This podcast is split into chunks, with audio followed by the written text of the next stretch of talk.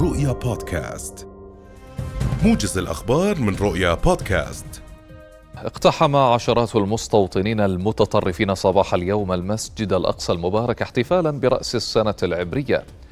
وشددت شرطة الاحتلال إجراءاتها في محيط المسجد الأقصى وأعاقت وصول المصلين إلى باحات المسجد. وأفادت دائرة الأوقاف الإسلامية في بيان أن قوات الاحتلال شرعت منذ ساعات الصباح بإدخال أعداد كبيرة من المستوطنين إلى باحات الأقصى بشكل استفزازي بالتزامن مع الاعتداء على المصلين ومنع دخول من تقل أعمارهم عن خمسين عاما.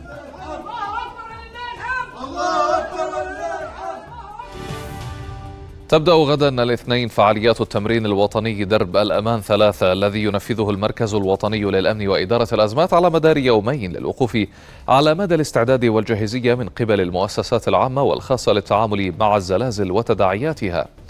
ويأتي التمرين لاختبار القدرات الوطنية في عمليات الاستجابة والإنقاذ والتأكد من مناعة البنى التحتية الحيوية وآليات استقبال وتوزيع المساعدات وتحديث قواعد البيانات ذات العلاقة وكذلك التعامل مع الرسائل التوعوية وقت وقوع الزلازل بما يضمن إدامة الحياة اليومية خلال وبعد وقوع الزلازل.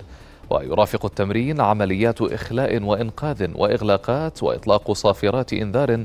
وتواجد أمني في عدة مناطق قرابة الساعة العاشرة صباحا دون التأثير على سير الحياة العامة.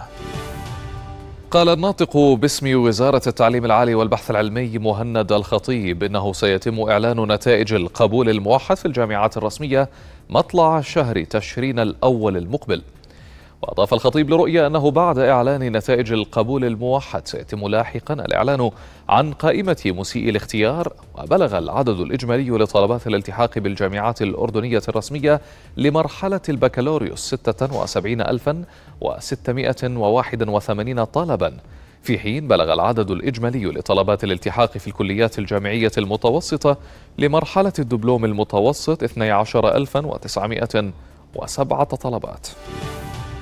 تبدأ هيئة تنظيم النقل البري اليوم صرف الدفعة الأولى من الربع الثالث للعام الحالي 2023 من دعم بدل المحروقات لمشغلي وسائط النقل العام بحسب مدير عام الهيئة عبد الرحيم لوريكات.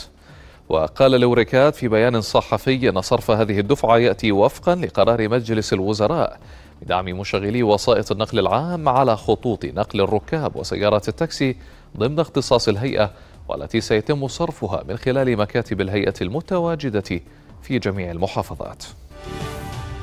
ارتفعت حصيلة ضحايا فيضانات مدينة درنا في شرق ليبيا إلى 11300 قتيل وفق ما أعلنته الأمم المتحدة في تحديث للحصيلة نقلا عن الهلال الأحمر الليبي وأفاد مكتب الأمم المتحدة لتنسيق الشؤون الإنسانية بالاستناد أيضا إلى أرقام الهلال الأحمر الليبي أن نحو عشرة آلاف آخرين لا يزالون في عداد المفقودين في المدينة المنكوبة.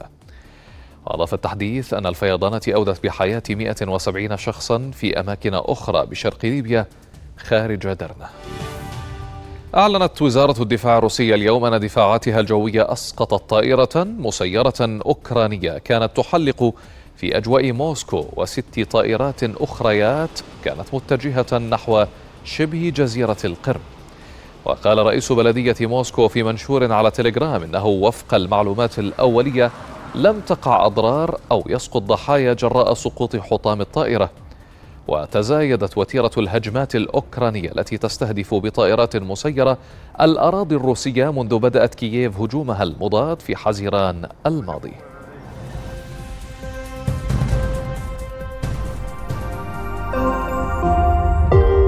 رؤيا بودكاست